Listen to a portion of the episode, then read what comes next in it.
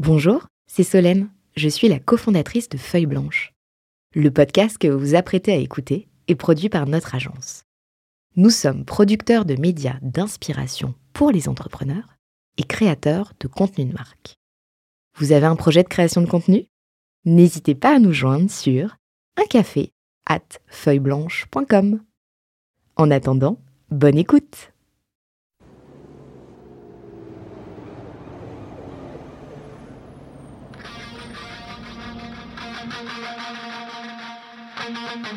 Ça annonce du lourd là. hein.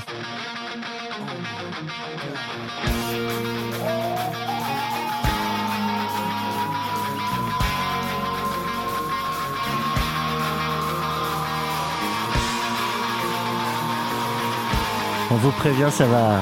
Ça va envoyer.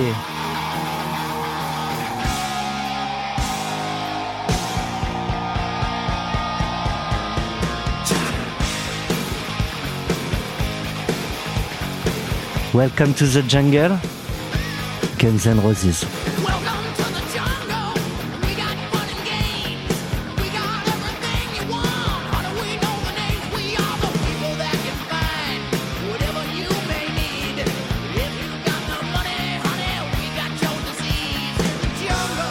Won't we bring you to your J'arrive pas à arrêter.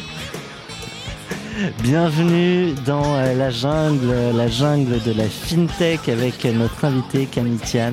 Salut Camille. Salut Thomas. On a le plaisir de te retrouver avec mon compère Renaud Granier. Salut Thomas. Salut Camille.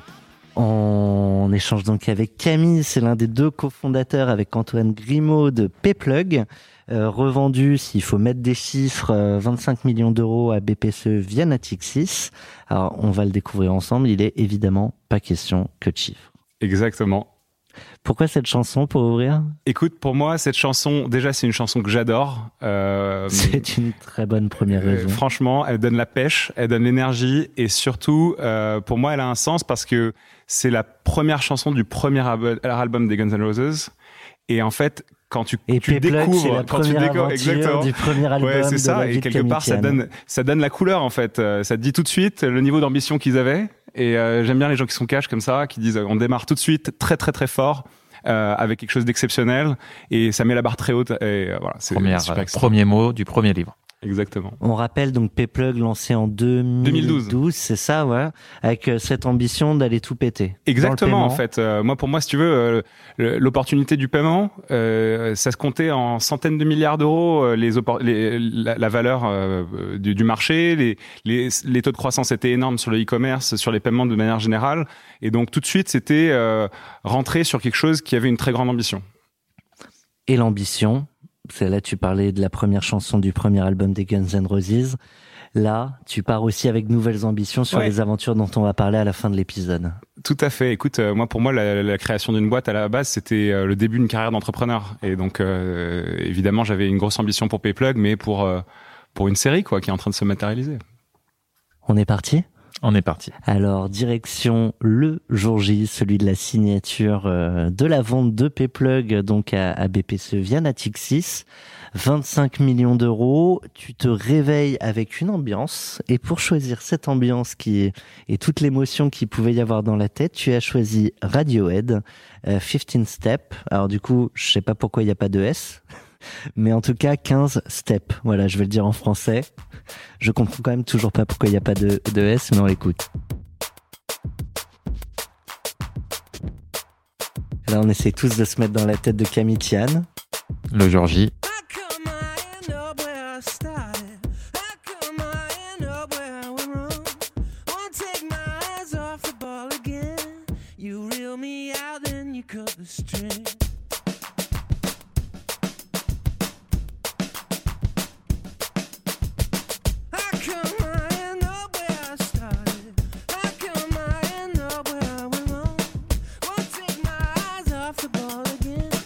you reel me out and then you cut the string.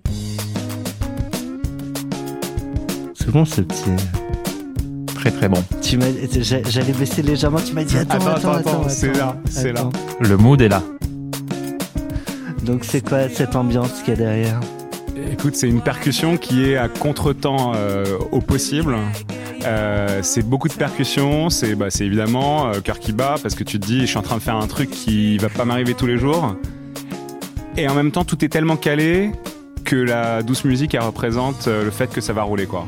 Enfin, Tu bon. tu t'en rappelles euh, bien de cette journée-là? euh, Je me rappelle bien d'être rentré dans le bureau euh, dans, dans le bureau chez les avocats.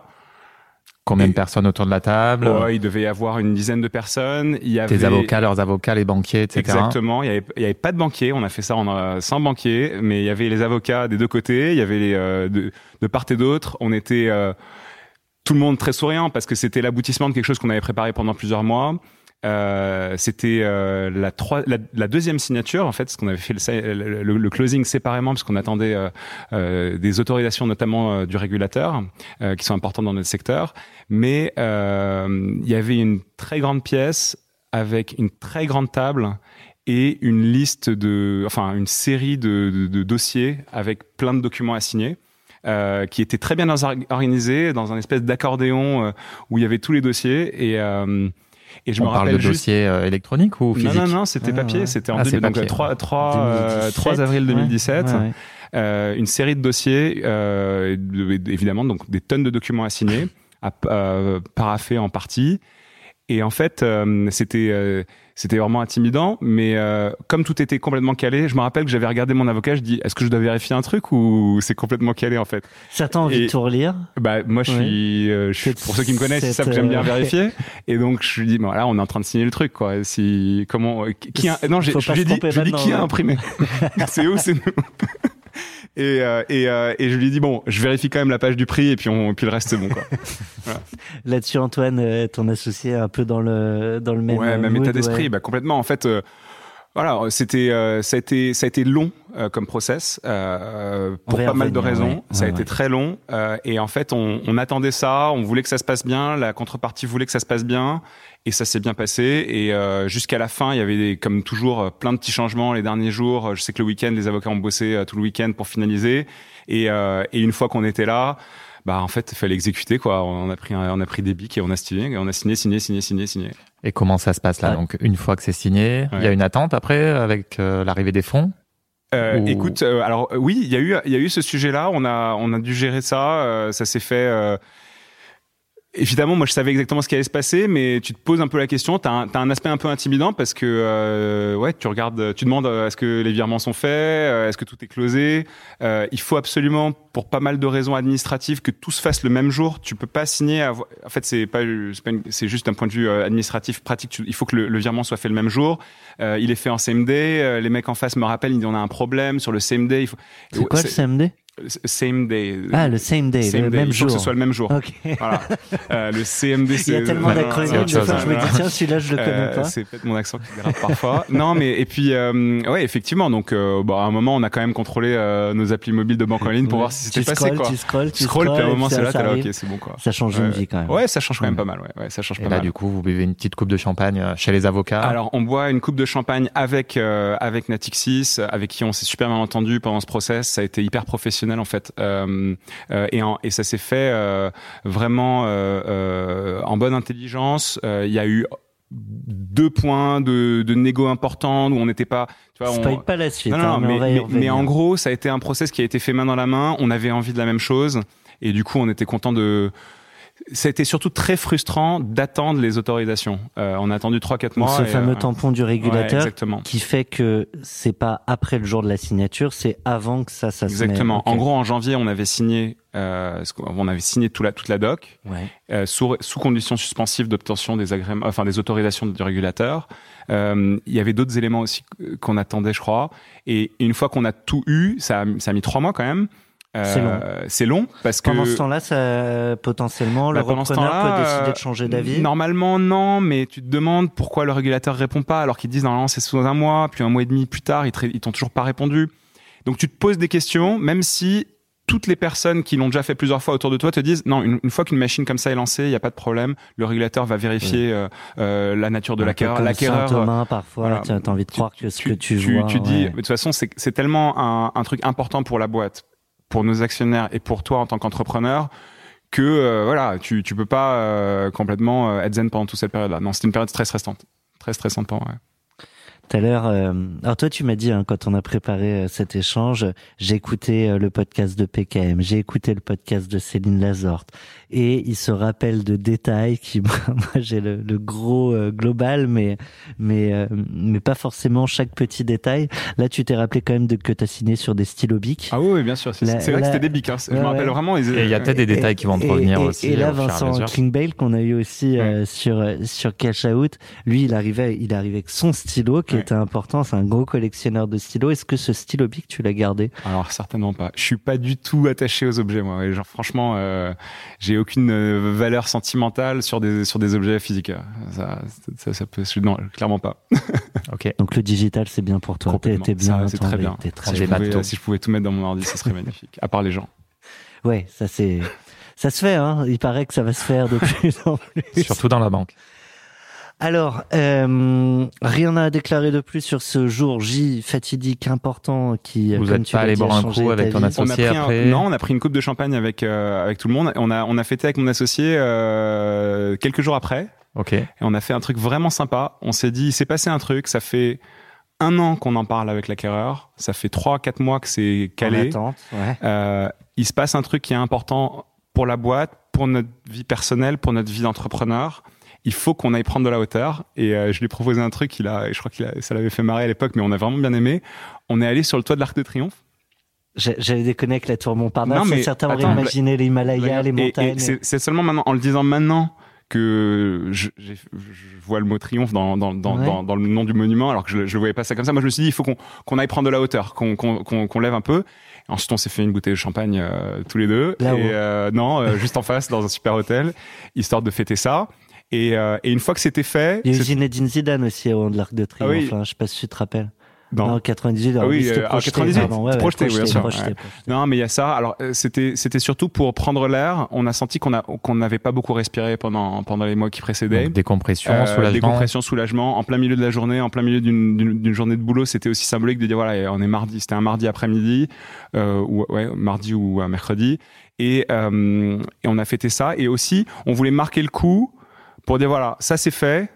Maintenant, on a une boîte, une boîte à, à scaler, quoi. Et c'était aussi le projet. Et on était super excités par ça. En fait, l'excitation, elle était évidemment liée à l'exit, au fait que euh, on avait, euh, on avait matérialisé d'un point de vue financier et euh, euh, pour nos actionnaires et pour nous euh, la valeur de Payplug. On avait aussi euh, un projet pour la boîte qui était hyper stratégique et coup, avec des pertinent moyens. avec les moyens, ils ont euh, indépendamment du- de la levée de, euh, de, euh, de, La session. de la session, ils ont investi 7 millions d'euros dans la boîte euh, en augmentation de capital à la main d'Antoine et moi et évidemment euh, en coordination avec le board qui était composé d'Antoine et moi et de, de Natixis. Et en fait, euh, ce projet, il, enfin, on avait juste vachement envie de le faire. On avait envie de recruter des gens. On avait euh. envie, et on a évidemment, nous, euh, c'était, on y croyait à fond. Et euh, ce, que- ce qui s'est passé euh, dans les dernières, dans les dernières années euh, a bien montré que la boîte s'est énormément développée grâce à ça. Et, euh, et on avait hâte de mettre ça en œuvre, quoi. Souvent, parfois, euh, les, les associés euh, ont une bouteille de champagne dans le frigo de la boîte, pas forcément pour l'occasion de la session, mais à chaque victoire, finalement, on la boit pas, on l'ouvre pas parce que on est déjà sur le coup d'après. Ouais. Euh, C'était un peu votre cas? Bah, c'était pour éviter ça qu'on s'est dit là, il faut qu'on aille Ouais. faire faire ça. Euh, on va on va aller euh, prendre l'air, prendre euh, fê- fêter ça et euh, ou en tout cas marquer le coup parce que c'est un moment quoi. C'est un vous- moment. Vous avez euh, coupé une après-midi euh, ouais. et vous êtes reparti on au charbon dès le lendemain matin. Ah bah quoi. on est reparti à fond. Mais bien sûr. Mais parce qu'on avait une équipe avec nous qui était embarquée dans l'aventure et qui avait envie d'y aller quoi. Eh ben, vous êtes reparti à fond, mais je te propose d'abord de repartir dans le passé et euh, pour euh, parler de tout ce long moment Ouais. euh, des euh, de la pré-session, tu as choisi My Queen Time Lapse.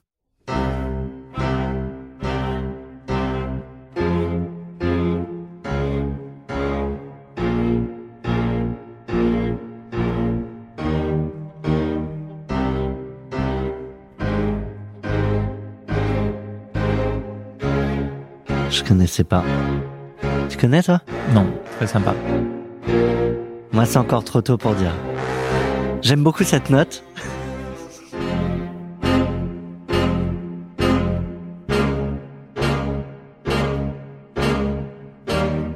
Tu veux raconter un peu Non, mais écoute, parte déjà, ouais. la- la- c'est- la BO d'un documentaire sur Alexander McQueen, qui est un, un designer de génie, moi, qui m'impressionne beaucoup. La musique de Michael Nyman, qui est un compositeur de mu- musique de film qui a fait plein de choses exceptionnelles. Et en fait, cette musique, il y a une cadence. Il y a le fait que tu t'arrêtes pas, t'avances, t'avances, et en même temps, elle est stressante, cette musique. Tu sens qu'il va se passer un truc, tu sais pas si ça va être un bon truc ou un mauvais. Mais quelque chose quelque- arrive. Quelque quoi. chose Tu sens arrive. que quelque chose arrive. Tu sais pas si ça va être positif ou négatif. Et moi, j'ai vécu euh, ouais six mois d'aller-retour où on explorait cette opportunité de rapprochement en me disant il faut qu'on avance. On sait pas si ça va se faire. Il y a plein d'incertitudes, mais en tout cas, il faut qu'on avance et il faut surtout qu'on avance dans les discussions, mais qu'on avance sur le business, quoi qu'il arrive, En parallèle. en parallèle, parce que de toute Bah, façon, sinon, on si n'avait se aucune garantie pas, que ça oui, se fasse. sûr. Et, euh, et d'ailleurs, euh, on, a, on, on- on voulait vraiment développer, euh, développer la boîte. On avait d'autres opportunités, Euh, mais cette, ce, ce rythme, cette cadence, c'est quelque chose qui a été, qui a été la constance qu'on avait avec Antoine. Il y a un peu euh, dans cette musique un peu de secret, parce qu'on a fait aussi euh, tous ces échanges euh, de manière assez confidentielle. C'est pas évident parce que tu portes quelque chose qui est potentiellement transformateur, sans impliquer nécessairement tout le monde. Tes actionnaires, le- les actionnaires le savaient pas, tout ça. Donc euh, voilà. Si, si on revient encore en arrière sur l'idée de la boîte, Ouais. euh, la création, etc., euh, qu'est-ce que tu peux nous dire là-dessus? Écoute, à la base, c'était l'envie d'entreprendre. hein. Euh, 2012, je finis mon MBA euh, avec Antoine euh, à Harvard et euh, moi je me dis, je veux, je veux monter ma boîte. Quelles sont les opportunités qui sont intéressantes? Et je vois que dans ce qui s'appelait pas encore la fintech, mais dans le monde bancaire, dans le monde des paiements, il y avait de nouvelles euh, solutions. Moi, je me disais, on Aux va, États-Unis. ouais, aux États-Unis. Et Donc je me tu screens les boîtes je US en boîtes. fait Le Ouais. gros concurrent dont on parle encore aujourd'hui était déjà lancé à Euh, l'époque. euh, non, Ok. Enfin, ou à peine. Non, celui qui m'avait pas mal inspiré, c'était Square. Ok. qui était déjà lancé. Ils avaient déjà fait quelques levées de fonds, pas d'IPO évidemment. Stripe était déjà lancé, mais en sous-marin à peine, peut-être depuis un an. Euh, et là, moi, Mais je me- personne en Europe. non, non, personne. euh, non, non. En gros, en Europe, le se- secteur des paiements, en tout cas dans l'e-commerce et dans, dans, dans, dans- sur Internet, c'était les, le- les, les banques et leurs leurs partenaires historiques de tech. Euh, et il y avait PayPal, évidemment. Ouais. Et, euh, et donc nous, on s'est dit que moi, ce que je me disais, c'est il faut que ce soit aussi simple que Gmail, Spotify. C'était les références de l'époque. C'est Hein. c'est simple et ça marche. C'est un peu une des exactement, baselines Payplug. exactement. Ça l'est toujours Il faut un Ouais, truc ouais. simple.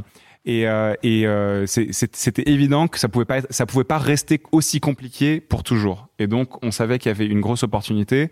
Et, euh, et, et pour moi c'était euh, l'occasion d'entreprendre dans quelque chose qui m'emballait, mais je venais pas de ce monde-là, ni du monde bancaire, euh, ni du monde euh, vraiment tech en fait. J'avais travaillé chez Google, mais euh, dans le côté commercial. Oui, ça fait pas de toi un gros techos, euh, bien sûr. Voilà. Et donc, euh, bah, il y a un boulevard que vous allez saisir. Ça va. Mais du coup, il n'y a pas de marché non plus, il n'y a pas de concurrent à proprement parler, donc c'est aussi euh, Il y le a un marché, parce que, mais le marché est servi avec des outils difficiles à, à, à porter. Et donc, il y avait d'abord un remplacement. Hein, euh, c'est une offre d'abord de remplacement. Euh, tu vois, typiquement, les premiers clients qu'on avait, euh, ils débranchaient PayPal pour mettre PayPlug. Et, euh, et la raison pour laquelle ils faisaient ça, c'était que PayPal, c'était relativement simple à mettre en place sur un site, mais il y avait une grosse contrainte, c'était que tes clients devaient se coller l'interface et la relation client PayPal et potentiellement l'onboarding, KYC de PayPal, etc. Donc, euh, euh, ce qu'il fallait, c'était un système ouvert de e-commerce, pas un wallet à la PayPal. Euh, donc, aussi simple à installer voire plus que PayPal, mais qui donnait euh, euh, euh, la possibilité n'importe qui de payer par carte et notamment sur mobile. Et donc, euh, avant tout, PayPlug c'était une page de paiement mobile pour les pour les e-commerçants et les gens qui vendaient à distance. Et ça a pas mal grandi depuis. Maintenant, c'est aussi euh, pour les commerçants qui font en plus du physique. Tout à fait, tout à fait. En fait, ça, c'est marrant parce qu'on a fait une boucle euh, au début, avant, avant de se lancer dans le paiement euh, à distance et e-commerce. euh, L'idée, c'était de faire euh, du paiement physique, comme comme ce que Square faisait. Ouais. Et on a rencontré pas mal de contraintes. On a vu aussi une relativement faible appétence euh, des marchands, en tout cas à l'époque.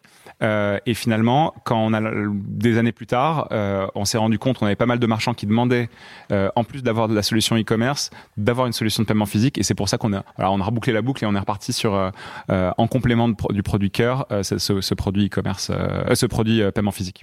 Bon, les années passent, on, on Les- avance un peu. parce Les moments vraiment- clés, ouais, mais il, il te, il te revient des moments clés là de la boîte sur La les boîte cinq prochaines Ouais. premières années. euh. Bien sûr. Il y a, il y a un moment, 2014, on doit faire pas beaucoup, un million, deux millions par mois euh, de volume. Euh, et on a euh, notre partenaire bancaire qui nous dit qu'il y avait un soupçon de fraude euh, sur, sur une de nos opérations, sans nous dire laquelle. Et euh, énorme coup de stress parce qu'on mettait en jeu potentiellement notre relation avec lui. On a dû euh, faire des mains et des pieds pour pouvoir identifier et, et on s'est assez vite rendu compte, là, voilà, donc tout au début, quand on faisait quasiment pas de volume, euh, de l'importance en fait de la partie fine de la fintech. Euh, ça, c'est quelque chose que Antoine avait toujours vu dès le départ. Moi, je voyais vraiment ça comme une boîte de tech. On parlait pas encore de fintech et la composante euh, risk management, ouais. compliance, supervision, euh, évidemment fonds propres, financières et réglementaires. Du coup, en fait, c'est c'est vraiment euh, les, les, les deux pieds. Euh, euh, Oui, de tu fais pas l'un sans l'autre. Tu peux pas. Euh, tu peux pas parce que tout le business model repose sur ça. Et donc là, potentiellement, ce fameux moment, Ouais. la boîte est en gros risque. Gros risque. On redresse la barre, on ré- réussit à trouver des solutions. Et là, Antoine dit, on travaille avec euh, plusieurs partenaires, mais il faut qu'on soit nous-mêmes établissement agréé. Moi, j'y croyais pas. Je me suis dit non, mais non, on va pas commencer à se coller l'infrastructure d'un établissement agréé, c'est hyper lourd. Et il m'a dit ouais, mais en fait, on sera jamais libre Tant si que. on tant qu'on n'a pas cet actif-là. Euh, et c'est ça qui m'avait convaincu. ouais. D'où l'intérêt des binômes parfois. Complètement. Ouais, ouais. Mais ça, c'est c'est un, c'est un exemple dans lequel euh, euh, Ça a on été est- clé. ça a été clé. Vous auriez a- d'ailleurs peut-être pas revendu euh, Ah, des années plus certainement tard, pas. En fait, certain, l'actif euh, d'une boîte euh, dans la fintech, si, si elle maîtrise pas une bonne partie de, la chaîne de valeur, euh, a, pas beaucoup de valeur. Vous étiez séparés les rôles comment euh, entre toi et ton associé Alors c'est marrant parce que pas mal de personnes nous avaient dit euh, vous avez des profils qui se ressemblent, vous êtes tous les deux ingénieurs de formation, lui il avait bossé en, en- en banque d'affaires, euh, moi en, conseil, on avait tous les deux un MBA, On- enfin nos CV se ressemblaient énormément. Et en fait, euh, ça a été une force parce que ça a été une redondance pour, pour Payplug. C'est-à-dire que sur les sept ans où on a travaillé ensemble, on a, ch- on a interverti nos rôles à plusieurs reprises. Alors, euh, il y a un, C'est un pas truc... le premier qui nous dit ça. C'est Ouais. rare, mais n'empêche que euh, Ouais. y a beaucoup de Permet boîtes de qui ont très bien marché, Ouais.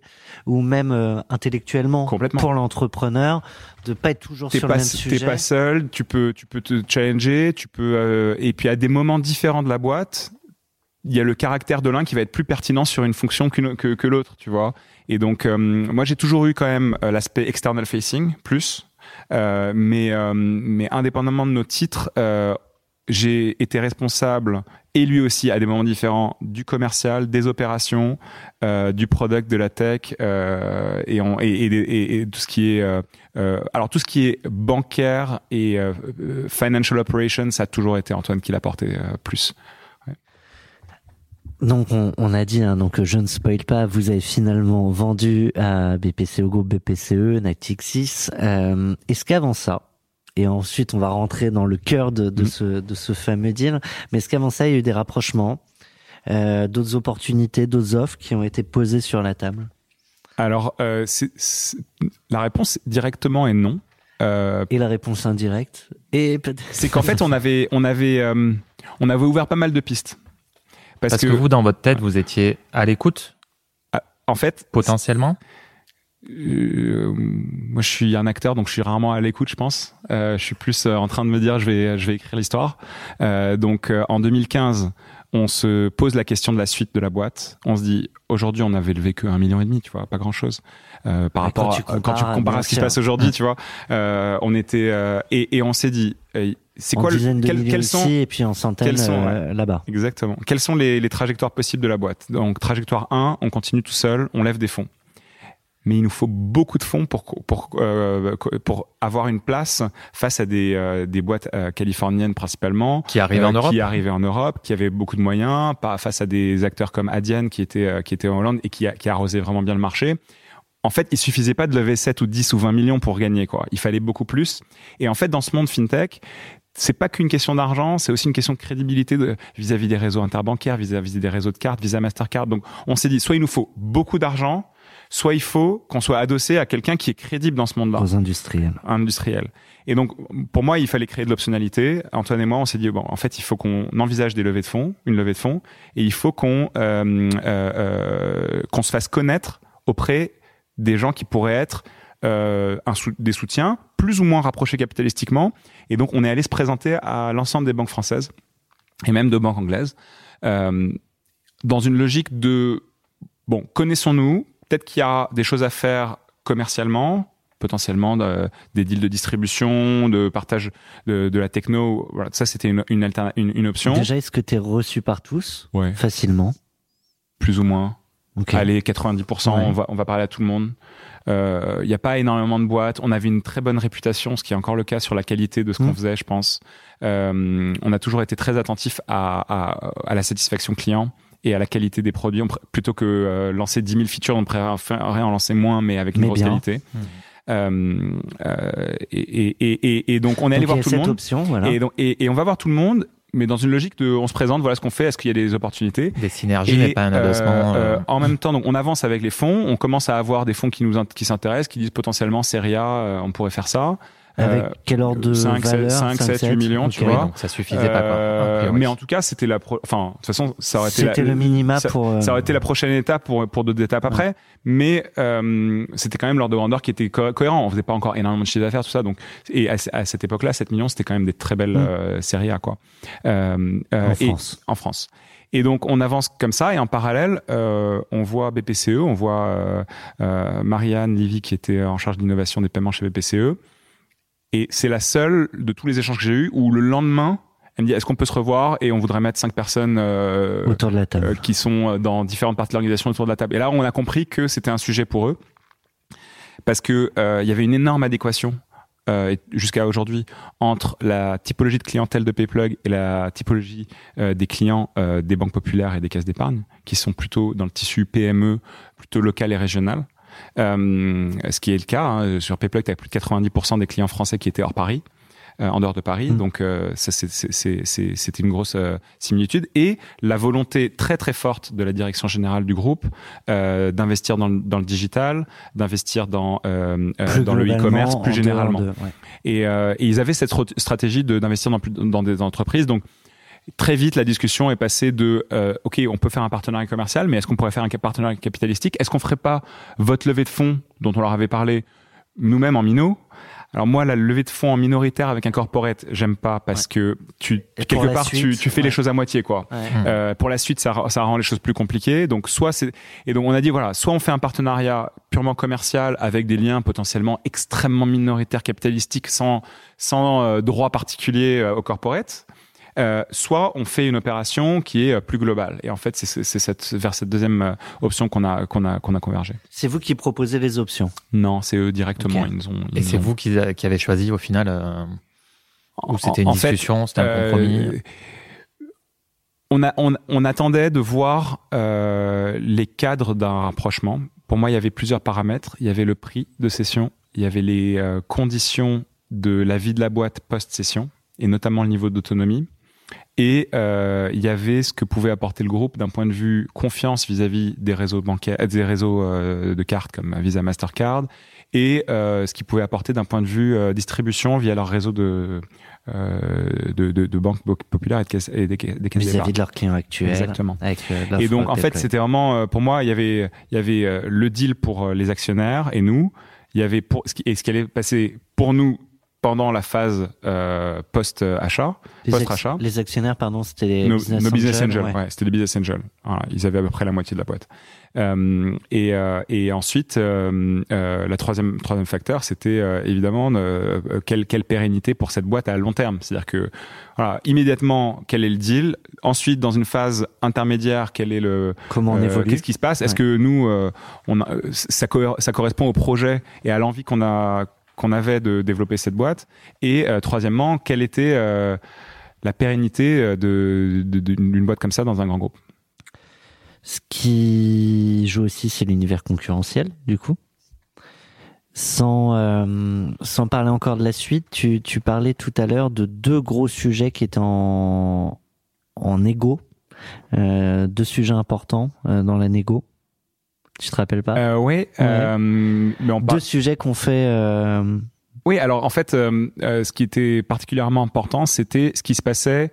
enfin, dans la négociation, tu veux ouais, dire, ouais. ce qui était très important, c'était, il était clair que la boîte était très jeune encore et qu'il y avait beaucoup de choses à construire et que c'était pas du tout une logique de on vous cède un actif et vous vous débrouillez. Donc c'était évident que tout rapprochement euh, impliquait une présence très importante des fondateurs euh, pendant une durée qui était vraiment pas euh, pas courte quoi. Euh, et pour ça, nous on avait besoin de savoir qu'on allait avoir une certaine Quel autonomie. degré d'autonomie Exactement. Et donc, ce qui a été bien, c'est qu'on a, on a écrit. En fait, à un moment, on, on, on, on parlait voilà quelle autonomie vous donnez, mais sur quelle décision. Et c'est et, et ils nous ont dit quelque chose. Ils nous ont dit écrivez ce que vous voulez comme autonomie. Quel est le projet euh, euh, projet business industriel euh, Que vous avez en que tête. vous avez en tête et dites sur quoi vous voulez avoir euh, la main. Ils ont pris la feuille et ils nous ont dit c'est c'est vous qui savez. Par contre sur Ça et ça. ça et ça, on aimerait avoir un, un contrôle. C'était pas les choses les plus importantes pour nous, mais on comprenait complètement que pour eux c'était important. En l'occurrence, c'était par exemple nouer des partenariats avec euh, une autre banque française concurrente. Tu vois, évidemment, euh, ils vont pas. Enfin, ils, ils Encore voulaient- faut-il l'écrire, mais il- oui, il- il- faut- c'est c'est logique qu'ils aient un mot à dire sur ça, tu vois. Et en même Euh, temps, il y a un vrai sujet de développement pour une boîte comme Payplug Voilà. d'aller partout et Exactement. Et donc, euh, mais, mais en gros, sur euh, nous, ce qui était le plus important, c'était l'autonomie sur euh, opérationnelle sur l'équipe, sur les bureaux, sur la manière de travailler, sur l'agilité de faire des développements informatiques, sur la manière dont on allait gérer nos clouds, euh, la sécurité, tout ça, et, euh, et la, la, la manière de gérer nos opérations. Ça, c'était le tout plus comme avant, en fait. il y a, hein, il y a pour- beaucoup de rachats qui se passent mal parce que ça n'a pas été traité avant. Et en fait, et en fait, euh, nous, on était très anxieux sur ce sujet, et on a été surpris agréablement de voir que pour eux, c'était évident qu'ils voulaient pas du tout. En gros, ils nous ont dit, mais si on, si on, enfin, vous pouvez nous faire confiance parce que si on vous impose de fonctionner d'une certaine manière, ça va vous tuer et ce serait complètement contre-productif pour nous. C'est ce qu'ils disaient, mais, mais c'était difficile à croire parce qu'on a entendu tellement d'histoires de, de rapprochement qui étaient très compliquées pour ces raisons-là qu'on avait bien envie de l'écrire et au final, euh, ça s'est extrêmement bien passé euh, euh, parce qu'on a gardé cette autonomie et, et, et- et on a gardé la, la société Payplug SAS existe toujours, elle a toujours son agrément ACPR, elle a toujours ses process. Alors évidemment, maintenant, comme c'est beaucoup plus gros, euh, il y, a, il y a évidemment euh, beaucoup de concertation avec euh, avec les équipes compliance notamment qui, qui qui accompagnent pour pour sécuriser le- la plateforme, mais mais avec beaucoup d'autonomie, notamment sur la partie commerciale et, et, et tech. Ça, c'était le premier point, Mm. l'autonomie. Et le second, sur lequel, sur votre feuille de route là que vous aviez imaginé, le deuxième point sur lequel il voulait avoir la main? Euh, euh, Un regard, Non, non, non, alors, en l'occurrence, Ouais. c'était le premier point, c'était sur la partie euh, partenariat bancaire. Mm. et le deuxième, c'était euh, lancement de Oui, nouveaux gestion. pays. Quoi. Enfin, Vous avez gros, toujours été aligné avec ton associé sur euh, les négos, les discussions, la session en elle-même même? Plutôt, euh, en grande partie, oui. Euh, c'était les ajustements où on avait besoin de s'aligner, mais je pense comme tout le monde, Oui, euh, on avait la même intention, hein. on avait la même lecture du marché, on avait la même la même perception de la valeur de l'actif qu'on avait déjà et du potentiel qu'il avait. Donc ça, ça a aligné. On avait aussi, point important, exactement la même situation personnelle, euh, Ça, familiale, super important. financière. même. Ouais. On était dans la même situation, si tu veux. Euh, Donc on le avait- cash out était important donc, pour vous deux et, aussi. et de la même manière, tu vois. Ouais.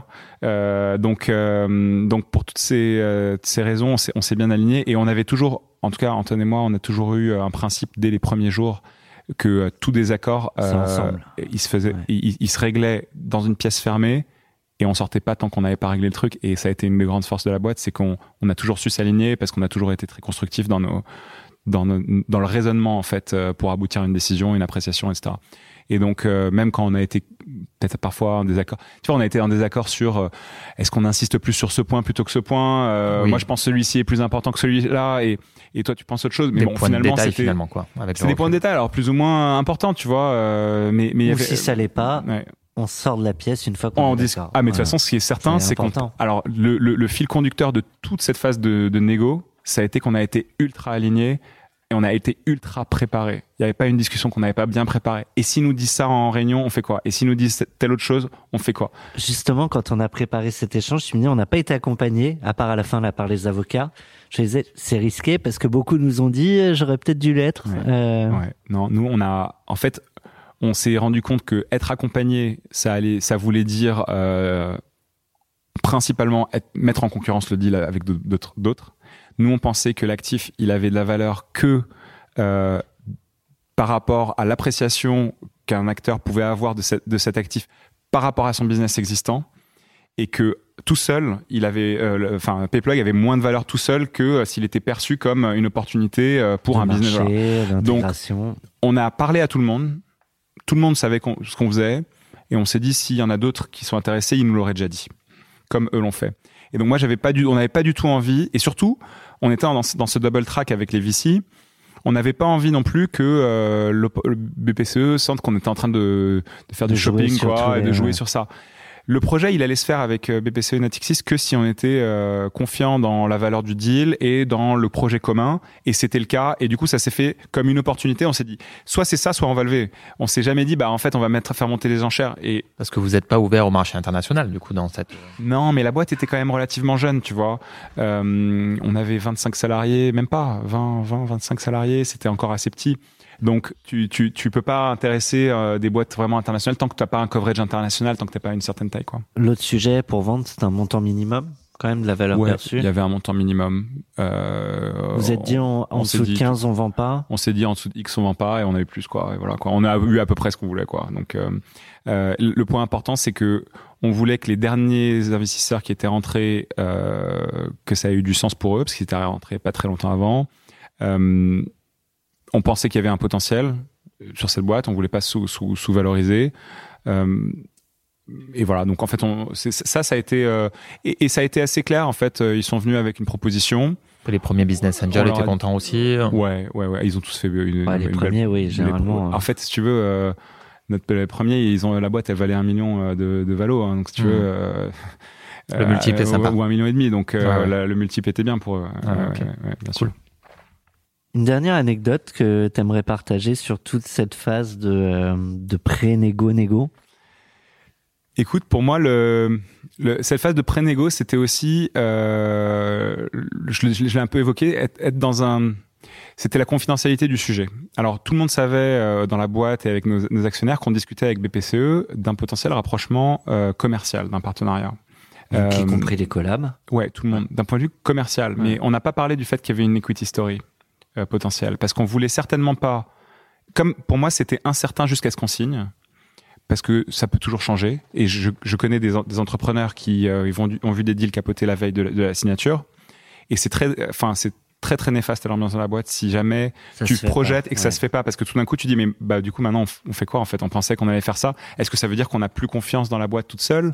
Puisqu'on était prêt à aller. ouais. donc en fait, et d'ailleurs, nous on se disait, non, vra- vraiment, ça peut planter jusqu'à la fin. Donc on explore ça. C'est notre job euh, d'explorer les opportunités. On l'explore, on lui donne vraiment sa chance. Mais on a tout fait euh, quand même. euh, euh, donc tous les échanges qui étaient euh, euh, M&A, enfin d'un point de vue euh, due deal, tout ça, on a fait ça tout seul avec Antoine.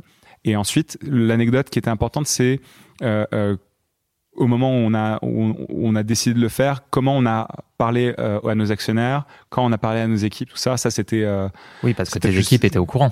Ils ont été ils étaient au courant qu'on a qu'on parlait avec BPCE, mais ils savaient pas qu'on avait un, un deal de rachat quoi. Et alors, le, justement, l'anecdote du comment?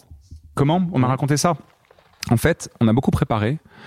On l'a annoncé aux équipes l'après-midi de la signature. En fait, on a fait un pardon. On a signé en avril 2017, mais en fait, on avait fait une promesse qui était, enfin, ou un, ou un une term sheet qui avait dû être annoncée en octobre ou en novembre. Ouais, no- novembre d'avant. Donc c'était quand même assez long, mais il, il y avait toutes ces étapes-là. Mais ce jour-là, il y avait rien d'engageant d'une part comme de l'autre. Il y avait une- un engagement un peu moral, mais c'était pas binding ni de- ni d'une part ni de l'autre. Mais ce jour-là, ça a été annoncé parce que ça a dû être annoncé aux instances euh, euh, sociales de, de, de l'acquéreur. Euh, et donc, il fallait, que- enfin, ça, ça, ça savait. D'ailleurs, on l'a annoncé à la presse à ce moment-là. Euh, mais on l'a, et ça c'était aussi un stress. On l'a annoncé dans la presse alors que euh, c'était pas encore, euh, c'était encore révocable quoi. Et on l'a annoncé à l'équipe ce jour-là. On a beaucoup préparé et en fait le point, on était un peu stressé de la perception que ça allait avoir, ça allait, ça allait avoir. Et le point qui, qui, a, qui, a, rendu la, la com euh, simple, c'est quand on s'est dit, ok, en fait nous on est chaud parce que ça, on a les ressources pour faire le projet. Et on a mis un peu de côté ce qui, l'aspect capitalistique de nous en tant qu'actionnaires et des, action- des, des, des business angels qui sortaient. Et on a mis l'accent sur, bah, en fait, euh, on, a fait ce deal pour faire quoi moyens de- ouais. Et en fait, c'est pour faire ce qu'on avait prévu et plus. Et donc, c'était un super vite. projet. Et by the way, on est loqué ici. On est, on est, on une est vision. loqué ici pour rester. Et c'est pas parce qu'on est loqué coincé, c'est parce qu'on a envie de faire ce projet. Loqué combien de temps? Euh, entre 2 et 5, et, euh, mais en gros, il y avait une, sor- une sortie à deux, quoi. Eh ben, On en parle tout de suite.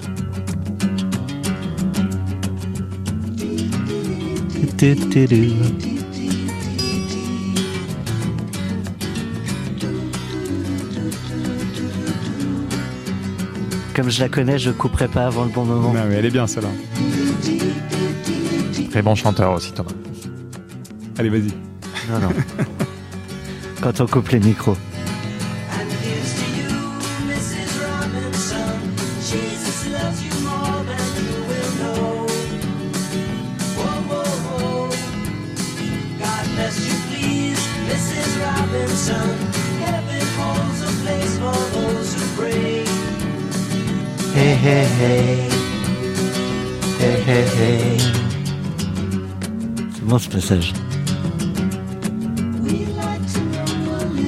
Et alors pourquoi ce choix musical? Écoute, euh, cette musique, elle est, euh, bah, déjà, elle est joviale.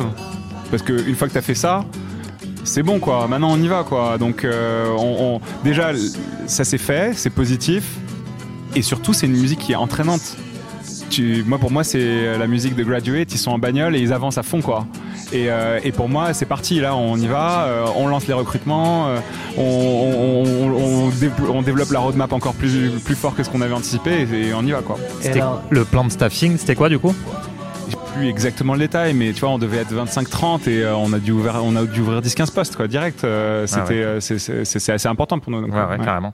Je fais une parenthèse, mais au départ, quand on avait préparé la playlist, tu m'avais dit je vous prépare une playlist 100% BO de film. Bon, finalement, c'était plus compliqué d'associer les, les sujets. Finalement, ben, Ouais, on a ouais, la The sûr. Graduate. Dans The Graduate, dans le lauréat euh, en français, euh, Mrs. Robinson, elle, elle loque quand même sacrément euh, Dustin Hoffman. Est-ce qu'il y a un peu de ça quand même? Est-ce qu'il y a un moment où on sent quand même, malgré tout, plus entièrement chez soi, malgré l'autonomie qu'on a pu dealer Alors oui, on est, c'est plus, c'est une fois que t'as, t'as, t'as, t'as signé ça, de toute façon, c'est plus ta boîte d'un point de vue euh, bah, con- concret, hein, juridique. Et euh, le deal est clair, et le deal est accepté par les deux parties. Et donc on est, tu vois, Antoine et moi, il y a jamais eu un moment où on s'est dit ah mince, c'est plus chez nous. Non, non, bah on Tu a fait sais, un deal, ouais, on ouais. sait, ça fait, c'est pour ça qu'on l'a. Donc les gars, c'est, euh, on, on, on, on est, on est maintenant euh, filiale d'une, d'un groupe. On a un périmètre d'autonomie, on a quand même des comptes à rendre, euh, mais, euh, mais en même temps. Euh, c'est à titre personnel, effectivement, tu sens que une première page s'est tournée. C'est certain. Une première page s'est tournée. Et du coup, tu, tu te projettes déjà sur euh, ça va pas être comme ça. Enfin, ça va pas être comme ça pendant dix ans. C'est c'est déjà la, la- un chapitre, euh, un, épilogue qui est en, en, en devenir, mais avec quand même euh, pas mal de. terrain Il reste, jeu en- il reste dedans, encore un ou deux chapitres euh, vraiment excitants, quoi. Est-ce que euh, les comptes, parce qu'on on a beau être entrepreneur, on rend des comptes, alors ça peut être à ses Ouais. clients, à ses premiers BA. Est-ce que les comptes que tu rends à, à un repreneur, ce sont et dans un grand groupe peut-être à fortiori, sont les mêmes que ceux que tu rends à des euh, fonds Dans ce cas, oui. Dans ce, cette, dans ce deal, oui, parce que on est rentré. Il y a eu, comme je te dis, un rachat, une session de parts, et ensuite il y a eu, voilà, 7 millions d'euros. On a un objectif de croissance et ils nous ont vus comme des VC, quoi. Euh, nous auraient vu. C'est, il faut se développer. Où en est la roadmap? Où en est le, où en est euh, le, dévelop- le développement commercial? Où en sont les partenariats stratégiques? Et en fait, euh, pour moi, on avait d'ailleurs, on a structuré ça avec un board. Et techniquement, les, les relations, c'était pas des relations hiérarchiques, puisqu'on restait dirigeants, mandataires sociaux de la société, Antoine et moi, et on avait un board, et bah, c'est le board, c'est l'instance de, gouvernance qui euh, validait ou rejetait nos décisions. Et quelque part, même si c'était pas ils, ils, ils- ils auraient pas pu légalement nous empêcher de prendre une décision, à part en nous euh, bloquant au board et en nous révoquant. Et donc, même si c'était évidemment pas l'intention de fonctionner comme ça, bah, ça, ça mettait un peu le cadre, de dire voilà, nous, vous nous filez un mandat, c'est développer la boîte, on est d'accord sur le projet commun, on est d'accord sur les objectifs, on est d'accord sur la stratégie, on a les ressources, on y va, on vous fait un reporting. Euh, quand vous pensez quelque chose qui va pas, c'est à vous de nous le dire. Quand on pense qu'il y a des opportunités sur lesquelles vous pouvez nous aider, vous On y allez. table, Mais par ouais. contre, euh, vous pouvez pas prendre. euh, Enfin, il y avait personne chez eux qui, qui a pris son téléphone pour appeler un des collaborateurs pour dire oui, en fait, j'ai besoin de toi pour euh, pour développer un partenariat quelque part. On avait quand même euh, cette autonomie-là, donc euh, c'était vraiment vertueux, quoi. À, partir de quel moment tu t'es projeté sur, euh, sur la suite Puisque tu t'étais loqué deux ans ou cinq ans? Enfin, t'avais le choix. Tu En gros, en gros, si tu veux, il y avait euh, une porte de sortie à deux ans avec euh, euh, une intention de rester plus longtemps, mais une première porte de sortie. Et si tu veux, pour moi, c'était pas tant lié au, à, la, à- la situation dans un groupe boîte, qui m'a ouais. posé, qui m'a, qui m'a, qui m'a donné envie de partir, c'est plus la taille de la boîte. Et en fait, je me suis rendu compte, donc en 2018, euh, ouais, 2017 on a vendu, je suis parti début 2019. Donc en 2018, je me rends compte qu'en fait, quand la boîte passe à un- une certaine taille, bah, c'est moins ce que j'aime faire. Moi, j'aime avoir Là, une tu fa- parles même pas de l'intérieur du groupe, tu parles non, non, au sein de Payplug. au sein de Payplug. dès Je, pense que ça aurait été la même chose ouais. euh, si on avait levé en VC. En fait, Mm. Euh, ça, ça a commencé à être moins excitant pour moi à partir du moment où euh, on n'était euh, pas 10 personnes à se dire comment on fait pour euh, changer une industrie, inventer un nouveau truc. Et Là, vous moi, j'aime 50 vraiment le avec début. des départements créés, des process, Ouais, etc. et moi, mon job, il était aussi très orienté sur le pilotage d'un comex qui avait sa, qui avait sa, ses responsabilités. Il y avait et, et j'avais un peu l'impression d'avoir. C'est pas le même quotidien que quand tu crées. Et, quand, et moi, j'avais aimé euh, surtout les deux premières années. Et ça, on en parlera sur la suite. Ça a beaucoup euh, dé- dé- défini mon choix pour, euh, pour la suite de ma, de ma, de ma mon Plutôt parcours dans la créa professionnel. que euh, sur du Et donc, à ce moment-là, en 2018, euh, je savais que j'avais une, une sortie en, une sortie possible en janvier 2019. En l'été 2018, j'en parle à Antoine. Je lui dis, regarde, moi, je pense que je vais m'arrêter là. Et, euh, et toi, t'en penses quoi? Et il m'a dit, bah, en fait, euh, on a plein de ressources, ça se développe. Je suis super bullish sur la suite de Payplug. En fait, le rêve qu'on avait, on est en train de le faire. Le rêve de développer cette boîte, on est en train de le faire. J'ai la confiance du groupe, ça se passe bien. Évidemment, il y a quelques contraintes, mais évidemment, tu vois, il y a la compliance qui demande des trucs, il y a les inspections, tout ça. Mais au fond, c'est pénible au quotidien, mais c'est pour le bien de la boîte parce que ça professionnalise, ça rassure vis-à-vis de régulateurs, tout ça. Euh, Attends, moi, si bien que maintenant, même que la fin Voilà. du lock est, est Ouais, passée, Antoine y est encore. encore Ouais, et continue de développer la boîte. continue de développer la boîte. Là, ils doivent être plus de 150 Ouais. personnes, euh, 180 personnes, un truc comme ça. Euh, la boîte a fait, je crois, x 15 en chiffre d'affaires. Enfin, ça, tu vois, c'est c'est peut-être même plus. Euh, c'est c'est vraiment un, gros développement. Et donc, lui, il est, il est, cette phase-là l'attirait euh, certainement plus que moi et même beaucoup. Et donc, on a, on a organisé ça pour que ça se fasse le, le mieux possible sans nécessairement annoncer trop longtemps avant mon départ que je partais. Parce qu'il y avait un, équipes, aux À équipes tout le et à la carrière ouais. à tout le monde. Mais en gros, lui et moi, on s'est dit, si je pars en janvier, quelle gueule il faut que ça ait Euh, Dès aujourd'hui, on s'est réorganisé. Il a repris euh, la quasi-totalité de mes euh, de mes euh, de mes mon périmètre et moi j'ai travaillé sur des perspectives de développement stratégique de la boîte sur d'autres activités notamment le paiement euh, paiement en magasin et d'autres avec activités. le fameux POS. et voilà le POS et euh, d'autres d'autres su- sujets aussi qui ont finalement pas été adoptés. Et en fait euh, je me suis focus sur euh, bah en fait ce que j'aime faire c'est et si on faisait quelque chose de complètement nouveau en plus on ferait quoi? Hmm. et donc j'ai fait ça pendant six mois. On a présenté ça à Natixis. Ils ont ils ont été super bullish sur le POS ils l'ont fait. Moi je suis parti et Anton a, a pris tout quoi. C'est alors souvent la, la boîte d'après, on la refait pas forcément toujours euh, avec les mêmes associés. Euh, souvent quand même après des sessions, on part en même temps. Euh, au moment, ce moment hein, quand même où vous avez passé bah, les 2012-2019, 7 ans de votre vie, c'est pas rien. Surtout pas quand c'est la première aventure, surtout quand tu l'amènes là où vous l'avez amené. Il y a, y a un truc qui se passe, non, de, de se dire là, c'est les, les chemins. Alors même si Ah ça veut ouais. pas dire qu'on se parle plus, mais les chemins, bah, on se voit plus tous les matins. On est. Ah, euh, bah, ça a été hyper émouvant. Enfin, moi, pour moi, euh, mon départ, il était, euh, c'était un départ déjà des équipes que j'avais. euh, Enfin, moi, je suis hyper attaché. Les gens qui bossent avec moi te le diront. Je suis hyper attaché à, aux collaborateurs avec qui je bosse. Je fais, je fais tous les entretiens. Jusqu'à la fin, je faisais de- de- tous les entretiens de tous les euh, les personnes qui arrivaient. Je faisais au moins un entretien. Je, fais- je participais à l'onboarding. Je suis hyper attaché à connaître l'histoire et les motivations personnelles de chacun. Et je pense que les personnes euh, voyaient ça aussi. Donc il y avait un attachement voilà, de- dans, Des dans, deux dans les deux, côtés, des deux côtés. Ouais. Donc mon départ, d'une part, moi je l'ai vécu comme euh, voilà une- une- un départ de cette équipe hein, que j'aimais beaucoup, mais év- évidemment avant tout un départ, euh, une divergence de chemin avec Antoine. Mais en même temps, c'était aussi euh, le, le confort de savoir que euh, la boîte était en entre de bonnes mains. Et je pense que ça, ça avait, un, enfin, ça avait vraiment un énorme. Ah, ça aide à partir. Parce que euh, tu sais que euh, tu, ce que le bébé que tu as construit, bah, il va, il va continuer dans la même philosophie et même, euh, enfin, si tu veux, Antoine, il a porté euh, Payplug à des, à des, à des horizons, des sommets que j'aurais jamais su faire moi-même. Moi, je suis pas un développeur aussi, voilà, aussi aguerri que lui et euh, donc. C'était bien de savoir que, euh, la- qui, qui dir- que c'était lui qui dirigeait la suite pour la continuité vis-à-vis des équipes, etc. Donc, euh, ouais, super content. Mais évidemment, euh, moi, j'aurais adoré remonter une boîte avec lui. hein. Il est jamais trop Il est jamais tard. trop tard. Il est jamais trop tard. On en vie parle dans quelques années. On parle de la suite? C'est parti. José Feliciano, California Dreaming. Je connaissais pas cette version. And the sky is gray. I went for a walk on a winter's day. I'd be safe and warm if I was in LA. Oh, California dream. Ouais, ah, c'est magnifique ça.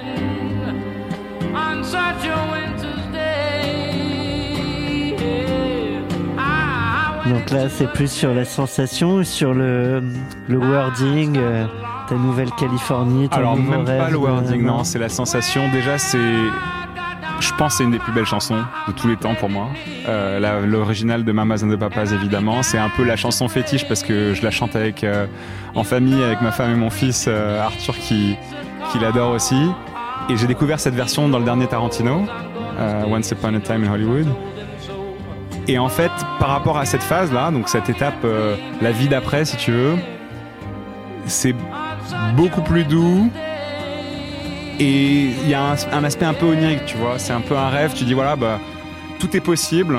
Et euh, il y a une sensation de, de flotter dans la suite. Et cette chanson, elle donne ça quoi. Il y a à la fois une sensation de flotter et puis il y a parfois, mais on en a un peu parlé, une sensation de flottement.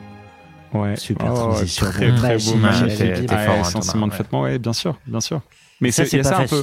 Écoute, il y a ça dans la chanson aussi. Il y a une petite mélancolie dans cette chanson. hein. Parce qu'il y a Euh, plus cette adrénaline non plus. Et il y a une, il y a, il y a, il y a déjà, il y a, ça s'arrête brutalement. hein. Oui, Tu, enfin, moi, je suis parti, euh, j'étais à fond jusqu'au bout. Les gens qui étaient avec moi savaient que les deux dernières semaines, euh, j'étais à fond, quoi. Et je suis parti, et le lendemain, bah, tu, tu, tu te réveilles chez toi. Ça fait sept ans que tu bosses comme un malade, tu penses que à ça, et là, tu te dis, Tu, tu, peut-être tu y penses encore, mais tu dis pourquoi j'y pense. Ouais, et, quand- je pense, j'ai entendu pas mal d'entrepreneurs qui vendaient leur boîte qui disaient ouais, mais pendant leur out, moi, euh, j'ai préparé la suite. Moi, impossible de penser à la suite. Moi, je fais le, je fais le truc euh, au moment où on le fait, 100%. quoi, à 100%. Et je me suis dit, une fois que je serai parti, je penserai à la suite. Donc, Par pas contre, quand t'es préparé. parti, euh, tu te Bah, dis t'as ok, pas eu le temps de penser à la suite, t'as et pas pensé à la suite. es, Et donc ouais. bon, alors évidemment, je me suis dit, ouais, je vais faire un peu la liste de toutes les choses que j'ai toujours voulu faire, que j'ai jamais eu le temps de faire. Et surtout, je, je me, je me posais pas encore la question du, du prochain projet. Mais, euh, mais clairement, euh, euh, tu, tu as un, un moment un peu de solitude perso. T'as quand même un énorme confort hein, parce que bon, tu t'as plus de responsabilité. Euh, t'as- t'as- tu peux faire ce que tu veux. euh, Et j'ai vécu très très spontanément pendant un an. J'ai fait un break d'un an à peu près. Et euh, j'ai fait plein de choses que j'avais voulu faire depuis longtemps que j'ai pas fait. J'ai fait des voyages. ouais. J'ai fait des voyages avec ma famille, avec, euh, avec Arthur et ma femme, et euh, et, euh, et ça c'était super. J'ai aussi fait plein de choses qui qui étaient bonnes pour la santé, si tu veux, parce que c'est vrai qu'en tant qu'entrepreneur, du tu- sport j'ai fait plein de sport, j'ai fait plein de natation, j'ai euh, j'ai pris le soleil, donc ça c'est ça fait du bien pour se réénergiser. Mais euh, pour reprendre ce que tu disais, Là, Renaud, là, il y a quand même. un- t'as re- t'as relancé des boîtes parce que t'es un peu plus pâle que Ouais, je suis un peut-être peu il y a- plus- euh, c'est déjà c'est facile. Je suis c'est le mois de février, mais clairement, euh, euh, il y a un moment où tu te dis, mais est-ce que je vais à nouveau avoir envie autant que j'en ai eu envie pour cette première boîte Cette Et ça, c'est une inquiétude, en qui, fait. euh, qui n'est plus là du début de la niaque. euh, Bah tu l'as pas parce que t'as pas un deuxième, t'as pas un nouveau projet, mais tu te dis, euh, t'es essoufflé quand même. Tu, vois, tu finis le marathon, tu, tu te dis pas, euh, ouais, je vais y retourner là. Enfin, Ah tu dis, moi je me suis dit, mais est-ce que je vais avoir envie de remonter un truc? Dans quoi? Pourquoi? Pourquoi je suis bah si c'est si c'est pour refaire la même chose, j'aurais dû rester, tu vois. Donc t'as quand même un moment où tu te poses ces questions et, Et en euh, même temps, t'as pas le choix. t'as pas trop le choix, mais en même temps, c'était vraiment, euh, non, c'était vraiment euh, choisi pour moi. Et j'ai profité de cette année pour ouvrir beaucoup d'horizons, pour rencontrer des gens et découvrir des sujets qui étaient pas du tout mes sujets, pas du tout ma zone de confort. Et ça restait entrepreneuriat ou c'était je vais faire un peu de conseil, euh, je m'ouvre au salariat Ah non, non, éventuellement mais c'était pas professionnel, c'était de la curiosité intellectuelle. Ouais. Déjà. J'ai lu des bouquins sur des sujets euh, euh, divers et variés. Sur alors ouais, alors ça reste quand même techno quoi. J'ai lisé des bouquins sur l'AI. Euh, j'ai fait euh, un mois et demi de cours de russe euh, pour pour euh, sur une application pour pour se pour se pour rigoler. Bon, finalement, j'ai pas du tout euh, tenu, mais je me suis dit voilà, qu'est-ce que je peux faire de de, euh, De- de et qu'est-ce que je peux faire pour rencontrer des gens qui sont pas dans mon dans mon Dans monde cercle, habituel? ouais. En fait, je voulais certainement pas. Voilà, ce que je voulais pas, c'était me dire. Je me, je me disais que si je me relançais aujourd'hui, je ferais euh, une fintech potentiellement dans les paiements euh, avec tous les acquis que j'avais. Et je me suis dit non, en fait, euh, il faut que il faut que je prenne le temps d'explorer d'autres trucs euh, avant d'y aller. Donc sortir de cette zone de confort. Il y a, euh, je sais pas si tu veux en parler là, on a un peu parlé tout à l'heure pendant, pendant le déj, mais euh, le regard aussi des, des autres, des proches. Ouais, bah écoute, euh, clairement, euh, je pense que le regard des proches, il est toujours moins intense que celui que tu penses qu'ils ont. Moi, à l'époque, je me disais, voilà, euh, alors les, chiffres étaient pas vraiment bas, ils ont été communiqués, on en a reparlé aujourd'hui, ça a été communiqué dans la presse, tout ça, mais à l'époque, ça l'avait pas été. Euh, J'avais pas mal de personnes de mon entourage qui étaient investisseurs de la boîte, qui ont eu un beau succès, mais qui ont aussi vu euh, ce que ça avait été pour nous, ce qui est assez conséquent. Et moi, j'avais un peu, euh, voilà, cette appréhension du regard des autres, comme s'il y avait les avoir un peu un manque de simplicité. Ou... Non, mais en fait, je voulais pas qu'on fasse des hypothèses sur euh, éventuellement un changement de mode de vie, quoi. Moi, je suis pas quelqu'un qui a besoin d'énormément de choses. Je pense que la plupart des entrepreneurs, en fait, ont, euh, tu vois, je- D'ailleurs, un je stylo bic, ça te je me suffit. suis, je me suis, ouais, alors complètement. hein. Je me suis pas acheté une super bagnole. euh, Enfin, tu vois, euh, euh, je me suis dit, c'est quoi le projet perso, c'est quoi le projet patrimonial. euh, Le cadeau, c'était les voyages avec ta famille. Ouais, exactement. en fait, on a quoi. fait, on a fait, euh, on a fait des voyages, tout ça. Et, Ouais, puis peut-être s'acheter une baraque ou un appart. Exactement, c'est tu fais ça, voilà, bien ouais. sûr. Euh, mais c'est mais c'est pas dans une logique de, euh, de je vais, euh, je vais flamber quoi. Tu vois, euh, c'est tu dis bah concrètement euh, comment tu construis. Et j'avais un peu peur que les gens supposent, en tout cas mon entourage suppose que bah, j'allais vraiment changer de, de, de mode de fonctionnement, ce qui était et, et que ça Ou- allait un peu dénaturer la qualité de nos relations. Peut-être pourrait Peut-être, ouais. peut-être. Et, euh, Et finalement, comme tu le dis, c'est ce qu'on pense qu'il pourrait Ouais. penser et c'est Ouais, pas. en fait, c'était ça. Et euh, donc ouais, donc et, et, et, et au-delà de au-delà de l'aspect euh, euh, financier, euh, j'avais surtout et je pense jusqu'à aujourd'hui, hein, parfois euh, le sentiment que je pouvais pas trop partager les les challenges que j'avais parce que comme si euh, ce- cette première euh, réussite euh, faisait que toute difficulté euh, était Mm. en fait pas vraiment une difficulté puisque regarde euh, ça s'est bien passé pour toi tu devrais pas et, et pourtant pas raison de douter de la suite. tu peux complètement. Bah de- voilà. Alors que vois, on est tous humains. Moi, je, on peut douter de la suite. Et euh, il y a des moments où on se pose des questions. Et ensuite, il y a des moments. Où, moi, je suis plutôt euh, à 90% en général optimiste. Mais il y a des moments où tu te dis, euh, qu'est-ce que je vais faire après? Et à ce moment-là, tu te sens un peu seul. C'est dans le partage des doutes où euh, t'étais pas légitime Ouais. de partager ça. Ça. ouais. Un mot euh, sur euh, les invests aussi, euh, parce que du coup, comme tu l'as dit, Bien sûr. ça te change une vie. Euh, c'est vrai qu'on n'en parle pas à chaque fois, mais c'est quand même intéressant de se dire j'ai, euh, j'avais pas grand chose, et d'un coup, bah, j'ai des moyens. Euh, des moyens de faire. Euh, alors certains pourraient flamber, d'autres décident d'être très secure. Euh, comment on gère son, son patrimoine? Déjà, est-ce qu'on est accompagné? Est-ce qu'on y va pareil que pour la vente euh, tout seul? Écoute, c'est euh, c'est évidemment quelque chose que tu dois prendre en compte parce que euh, bah, déjà, tu as, beaucoup bossé pour la possibilité d'avoir ça. À un moment, ça t'arrive et tu te dis, OK, il faut que je le gère bien. Et je pense que pendant voilà, quelques semaines, je me suis beaucoup pris la tête sur la manière d'optimiser ça. Euh, et j'ai imaginé voilà quelle, quelle était la meilleure manière de faire et euh, j'ai j'ai- je crois que j'ai suringénieré avant de faire j'ai été conseillé par plusieurs personnes que, et je- finalement j'ai décidé de pas suivre les conseils et On te conseillait quoi et je me suis dit Des personnes, En des fait- CGP, etc. Ouais, euh, et on, on me conseillait en fait euh, de euh, bah, fais-moi confiance, je m'en occupe. Et en fait, euh, quand tu es entrepreneur, tu as envie de, de savoir où de faire, que de- tu... pas juste de savoir, tu as envie de décider ce que tu Mhm. vas faire. Et donc, euh, il y a surtout, j'ai entendu un, un conseil d'un entrepreneur euh, multi-entrepreneur hyper successful que vous connaissez sans doute, mais je tairai son nom parce que c'est, c'est voilà, c'est pour pas divulguer en fait son, Non, c'est le Et il m'avait dit- il m'avait dit, euh, de toute façon, tu vas jamais, euh, euh, l'im- l'impact financier que tu vas avoir, il sera toujours plus important dans les prochaines aventures que tu vas créer, euh, plutôt que dans- en optimisant euh, les placements que tu vas faire avec ce que tu as déjà.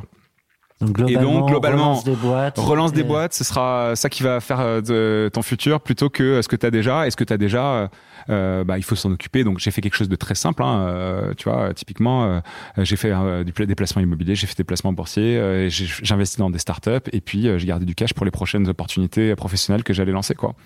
Tout à l'heure, tu m'as dit un truc, c'est la première fois que je l'entends, c'est ça sert à rien de créer une holding.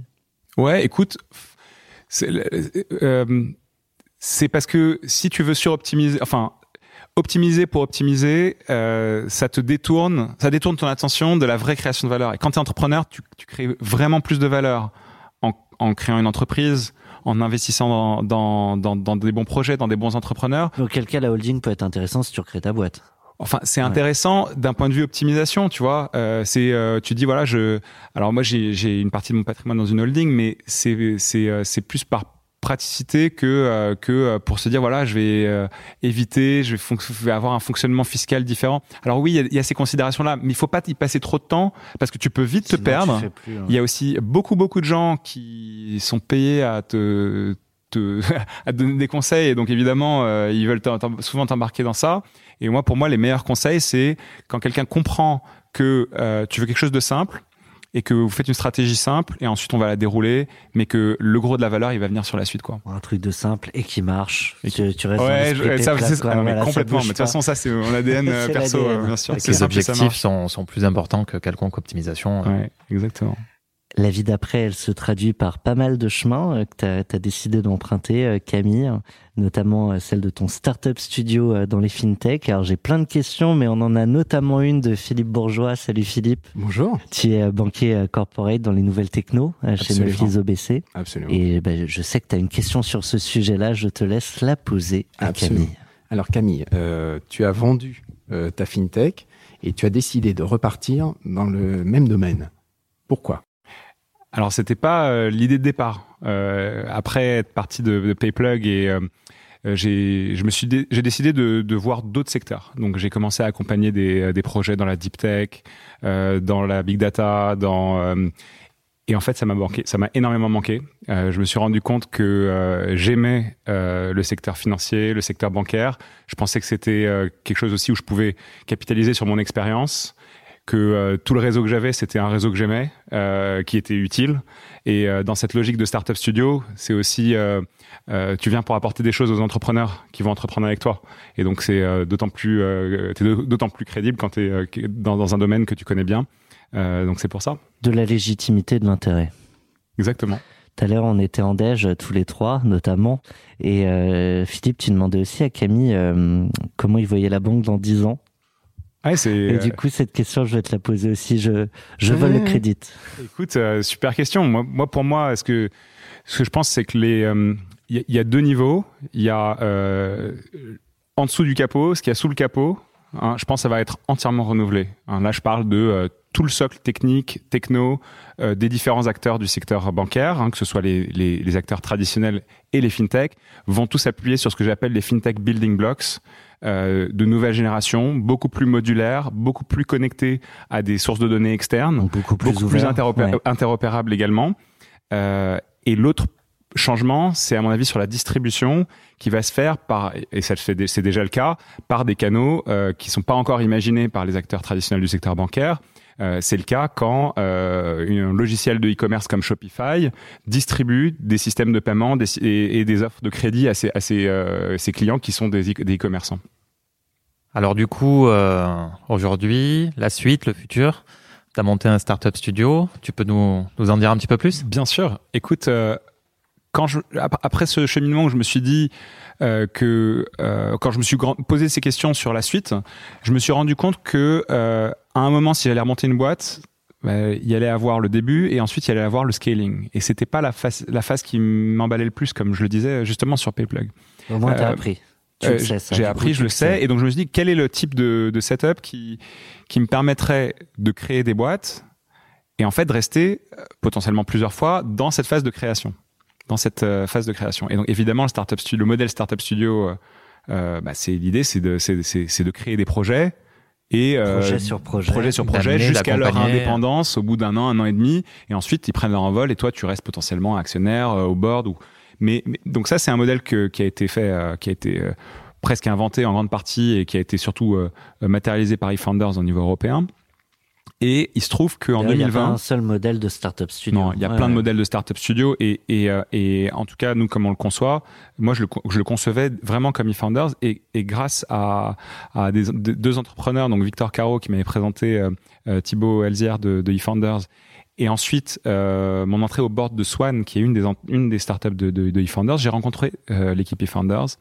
En gros, je les ai je suis allé les voir, je leur ai dit, regardez, moi, je veux monter un eFounders de la FinTech. Est-ce que vous avez des conseils? Est-ce que vous voulez investir dedans? Et en fait, euh, pourquoi on le ferait pas ensemble ce, projet? Et, euh, et assez rapidement, on a vu qu'on était complètement aligné sur le mindset de création, sur les qualités des entrepreneurs, ouais, ouais. l'organisation. Et donc, on a décidé de co-construire un nouveau studio qui s'appelle Logic Founders, euh, qui est dédié à la fintech et qui a le même modèle que, que celui de eFounders. Parce que eux n'adressaient pas du tout les fintechs. Alors, ils avaient créé trois fintechs, dont euh, quelques, ouais, donc qui sont plutôt successful toutes. Hein. Euh, tu connais Spendesk, Swan euh, Ouais, et ouais. Upflow.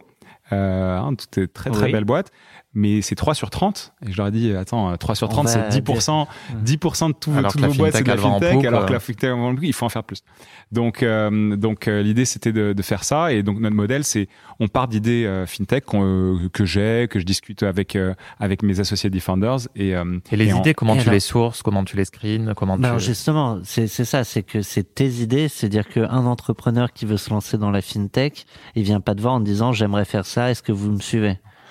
Ça Euh, pourrait Ça pourrait, mais euh, en fait là j'ai plus d'idées que j'ai envie de lancer que de d'entrepreneurs euh, dans lesquels j'ai envie de- dans- avec lesquels j'ai envie de Il y a m'embarquer. déjà un goulot d'étranglement. Donc, euh, Je donc, pousse la question de Renaud, euh, comment gros, tu les sources Comment je les source? Bah déjà je regarde beaucoup de choses, euh, je me documente sur tout ce qui se passe. Euh, Et t'as des sites à nous conseiller, des lectures euh, Ouais, là-dessus j'ai un- il y a un super, une super news- newsletter qui s'appelle This Week in FinTech, qui répertorie tous les lancements de produits FinTech par des banques ou des FinTech chaque semaine, et toutes les levées de fonds de FinTech dans le monde chaque semaine.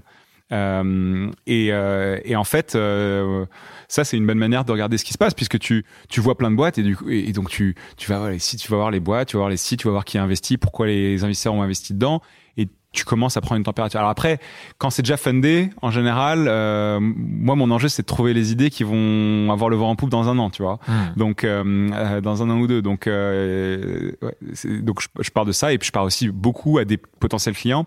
Et tu vois la première boîte euh, de, de du studio Tu peux rappeler son nom numéral, euh, bah ça Qui a part déjà levé? Qui a déjà levé Rapidement. hein. super rapidement. Ils ont on a créé Super avec Edouard et Hichem C'est en quoi, très- 13 en- millions ouais, ils, ont, Ouais. on- ils, sont, ils, sont, ils sont arrivés dans le studio euh, en Q2 2021 et on a closé 13 millions avec Balderton en, ouais, en Q4. Donc C'est très très vite. T'avais l'idée de numéral Numéral, pardon. Euh, euh, oui, j'avais l'idée de numéral, mais c'est c'est pas mal d'étoiles se sont alignées puisque quand je, je- je connaissais Edouard, euh, le- donc le CEO depuis longtemps, et il avait écrit un blog post sur le sujet.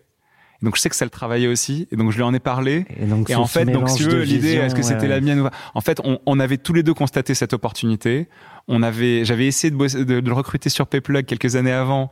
Il est, il avait pas accepté mon offre. Il allait se faire une super expérience chez Iban First, qui l'a Ouais. parfaitement conduit à, à ce projet. Et donc les étoiles sont alignées. On a décidé de le faire ensemble. En, en un mot, tu peux pitcher numéral? Bien sûr. Donc Numeral, c'est une API qui permet aux entreprises de la tech de gérer leurs virements, leurs prélèvements et tous les paiements bancaires avec l'ensemble de leurs banques avec une intégration unique.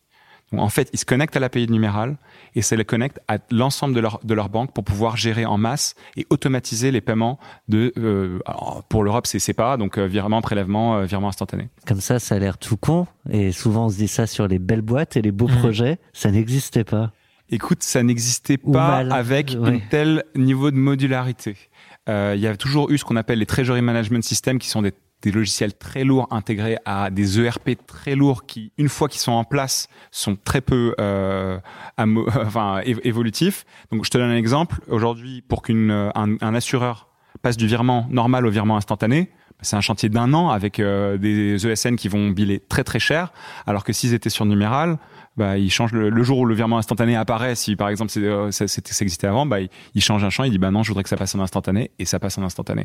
En fait, l'intégration est faite et toutes les évolutions des nouveaux moyens de paiement euh, bancaires qui vont apparaître, bah, on, vont, vont, on va les intégrer dans l'API ouais, et du coup, ils n'auront pas besoin de faire une nouvelle intégration à chaque fois.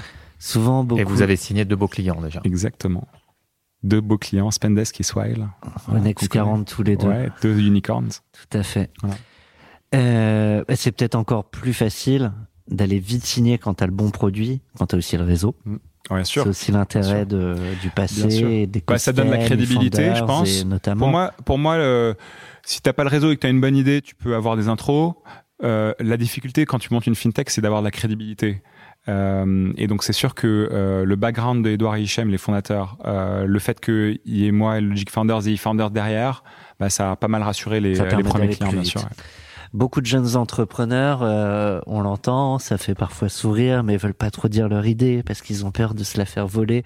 Alors là, pour le coup, Alors les là, idée de Camille idées, et de. Logic Founders, on les trouve sur le Sur le site. site de eFounders, Celui ouais, qui veut la créer de son côté la crée. Ah bah allez-y quoi. Nous on va le faire aussi. Donc euh, Et, et- et du coup, pour la créer peut-être plus vite, si vous avez euh, des, des envies sur ces sujets-là, ben, on, Non, mais on- les on idées sont- on vient frapper à la porte de les Logic idées ont pas de Founders. valeur. hein. Franchement, les idées ont pas de valeur. Euh, de toute façon, c'est simple. S'il y a une idée, c'est parce qu'il y a une opportunité. C'est quelqu'un a vu un client potentiel ou une personne ou une entreprise qui a qui souffre d'un problème et qu'il y a une opportunité pour le régler. Et, et donc, euh, il y en a sans doute d'autres qui l'ont vu. En général, moi je dis voilà, il y a, il y a 20 boîtes qui se créent dans le monde sur la même idée à un instant, à chaque moment. hein. Donc euh, C'est à celui qui va le voilà, plus vite, le plus et le vite, qui va choisir le segmentation de son, de son, de son marché, qui va choisir un angle euh, de positionnement commercial, un angle de, de, de distribution particulier. Et de toute façon, sur les gros marchés comme ceux qu'on adresse, il y a plusieurs place. acteurs. Ouais. Et là, s'il y a un auditeur qui nous écoute et qui est intéressé pour te rencontrer, tu recherches des. euh, Complètement, oui. Moi, je Des toujours des. En fait, moi, je passe mon temps à rencontrer des gens, euh, des gens qui ont envie d'entreprendre. Et euh, d'ailleurs, les personnes qui sont en train d'en- qui en recherche d'entreprendre, ils, ils parlent à, à des potentiels cofondateurs. Et donc, bah, nous, euh, en tant que studio, on est un potentiel cofondateur. Oui, mais souvent ils arrivent. Enfin, quand tu veux être entrepreneur, des fois, tu, tu- certains veulent être entrepreneur pour être entrepreneur. D'ailleurs, c'est peut-être pas toujours la meilleure raison. Euh, D'autres arrivent et ils ont envie d'a- d'arriver avec leur projet. Ouais. Co- mais en fait, de toute façon, et du coup, faut, que on, tu- on en parle. Moi, je veux, Ouais. enfin, on en parle. On- il se trouve que, enfin, euh, dans, dans les binômes ou dans les trinômes d'entrepreneurs, c'est rare que les trois aient eu l'idée en même temps. Il y en a toujours un qui a eu l'idée un peu avant. Bah, et ça veut dire qu'il y en a deux autres qui sont arrivés qui qui étaient pas nécessairement. Mais tu vois, l'exemple que j'ai donné avec Edouard, euh, cette opportunité, euh, est-ce que c'était son idée, c'était la mienne? Bah non, en fait, on a tous les deux vu cette opportunité. On n'avait peut-être pas exactement la même manière de l'aborder au Et début. puis justement, Et en fait, c'est en se confrontant qu'on s'est dit, bah, on va le faire de cette manière et, euh, et qu'on a construit le truc, quoi. Vous vous challengez, ça va pivoter aussi, forcément. Voilà. Euh, Euh, souvent, donc, euh, souvent ça pivote ou ça évolue ou ça, ou tu vois, plus, ça peut se spécialiser. On pense que le marché il est grand comme ça et on va adresser tous les sous-verticales, mais en fait, on va se faire se focus sur deux verticales. Et il y aura d'autres boîtes qui vont qui iront servir sur les autres. De toute façon, c'est des, c'est des énormes marchés. Juste pour te donner une idée, euh, les virements, euh, les virements CEPA et les, et les, les prélèvements CEPA, c'est euh, 200 000 milliards d'euros par an. Ok? Ok. Le e-commerce, c'est 8000. Tu vois. Mhm. Donc, euh, Ouais, la on taille est de pas- marché taille de marché, est c'est juste monstrueux, quoi. Mhm. Mm. Ok. Donc il y a la place pour plein d'acteurs. Allez-y, faites, faites, euh, faites des concurrents, on ira. Bon, on ira longue vie à Numéral. Et bah de voir ce qui va suivre. Euh, en tout cas, ce qui suit tout de suite, c'est euh, la musique pour euh, conclure notre échange. Je sais qu'on a fait un peu plus long, mais on, on était bien là. Et puis avec en plus de la bonne musique, euh, donc un vrai plaisir. On se quitte avec la musique sur laquelle vous avez fêté euh, la session, et c'est The Beatles. Ouais, ça va que c'est écrit là, mais c'était pas dans le titre. Ouais. Euh, Helter Skelter. Je crois que je le prononce mal. Bon, c'est c'est- Vas-y. c'est Helter Skelter peut-être. je si tu le dis trois fois de suite, Ouais, tu ouais, es capable de monter une boîte, Une boîte chez. Logic Founders. Exactement. Merci. Merci à tous. Et Merci à euh, je rappelle juste avant qu'on se quitte, pour ceux qui sont encore là, c'est que vous avez apprécié a priori euh, Cash Out. On est toujours à la recherche d'entrepreneurs à inviter. On les connaît évidemment pas, pas encore tous, euh, des entrepreneurs qui ont exité. Si vous êtes encore là, c'est aussi que ça vous plaît. Donc, euh, euh, vous pouvez vous abonner si c'est pas fait. Nous mettre plein de bonnes étoiles sur euh, Apple Podcast ou Spotify. Ça sert toujours les algorithmes. Merci. Merci Camille. Merci beaucoup. Merci. À bientôt.